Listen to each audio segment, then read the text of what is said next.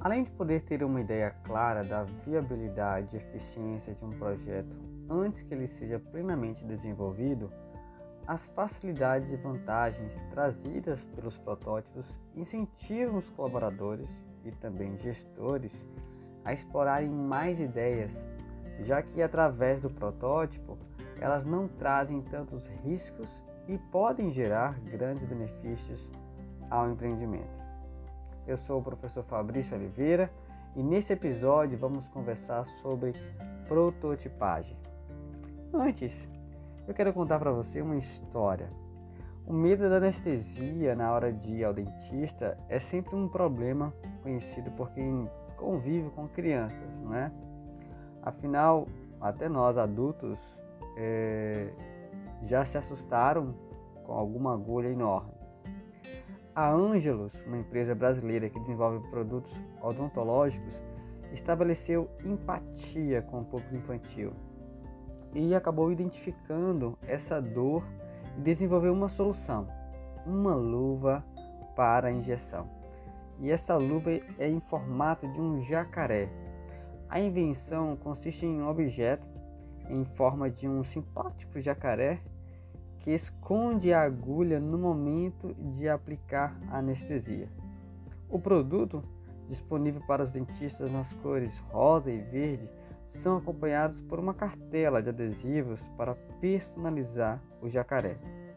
Além disso, o dentista pode dá-lo de presente para a criança após a consulta. E aí, só para vocês terem uma ideia, o processo de prototipagem durou 18 meses e várias etapas, tá? Prototipar é uma das maneiras de dar vida às ideias que antes estavam apenas na sua imaginação.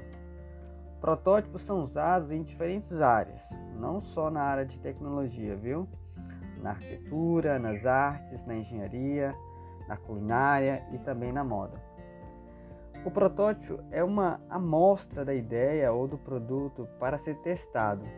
Objetivo é gerar aprendizado, ajudá-lo a criar soluções alternativas e aprimorar a ideia.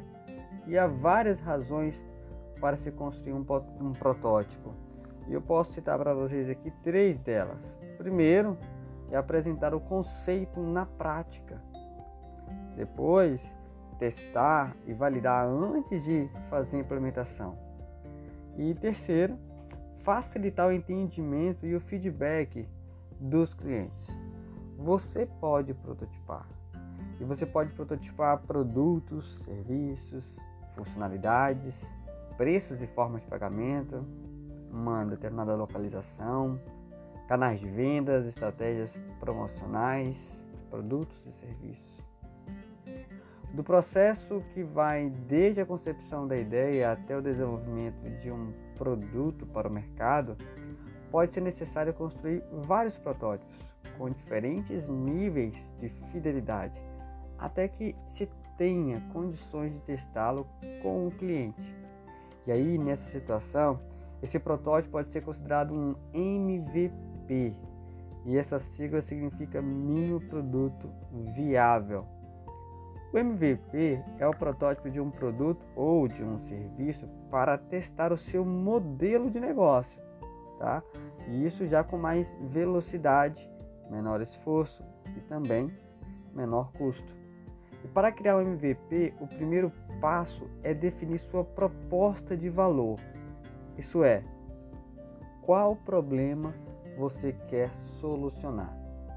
Após construir o MVP, encontre pessoas dispostas a testar ou a pagar pela primeira versão do produto e, e ajudar fornecendo uh, feedbacks. E com esses feedbacks, então você valida ou também pode invalidar as suas hipóteses e com isso prioriza os próximos passos, ajusta, implementa novas funcionalidades. É normal, viu, gente, que o MVP tenha erros e para isso é que ele serve. Né? Identificar problemas do seu modelo de negócio. O MVP ele tem dois tipos, o de baixa fidelidade e o de alta fidelidade. O de baixa fidelidade ele é utilizado para validar premissas básicas do negócio. Se a ideia é boa, se as pessoas pagariam por ela, se a solução tem o formato ideal. É recomendado para os estágios iniciais da prototipagem, por isso são feitos de maneiras bem rápidas né? e possuem um custo baixo e às vezes nem exige um custo, na verdade. O MVP de baixa fidelidade ele pode ser uma apresentação de, de slides, um, um site, um storyboard, um quadro de história, né? um vídeo ou algo que apresente é, rapidamente o produto ao cliente. O MVP é, de baixa fidelidade é,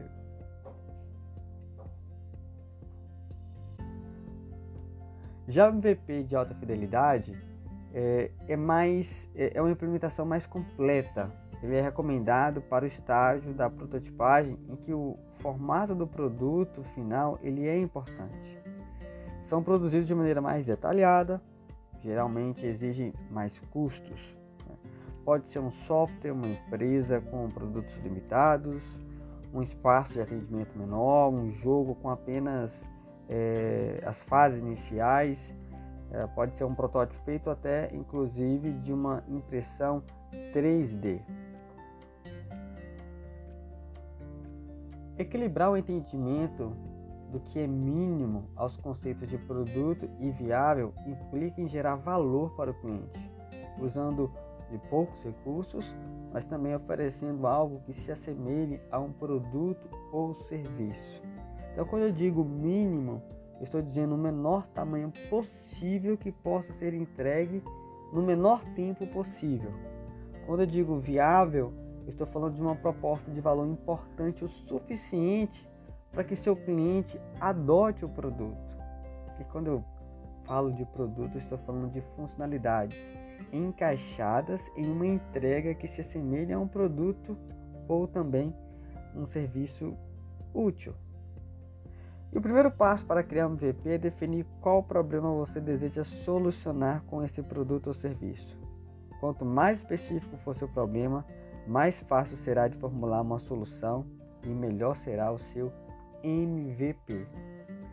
Ele só precisa conter suas funções básicas, pois a ideia é aperfeiçoar o produto ou serviço à medida que você vai adquirindo mais conhecimentos a partir do seu cliente ou do que ele deseja.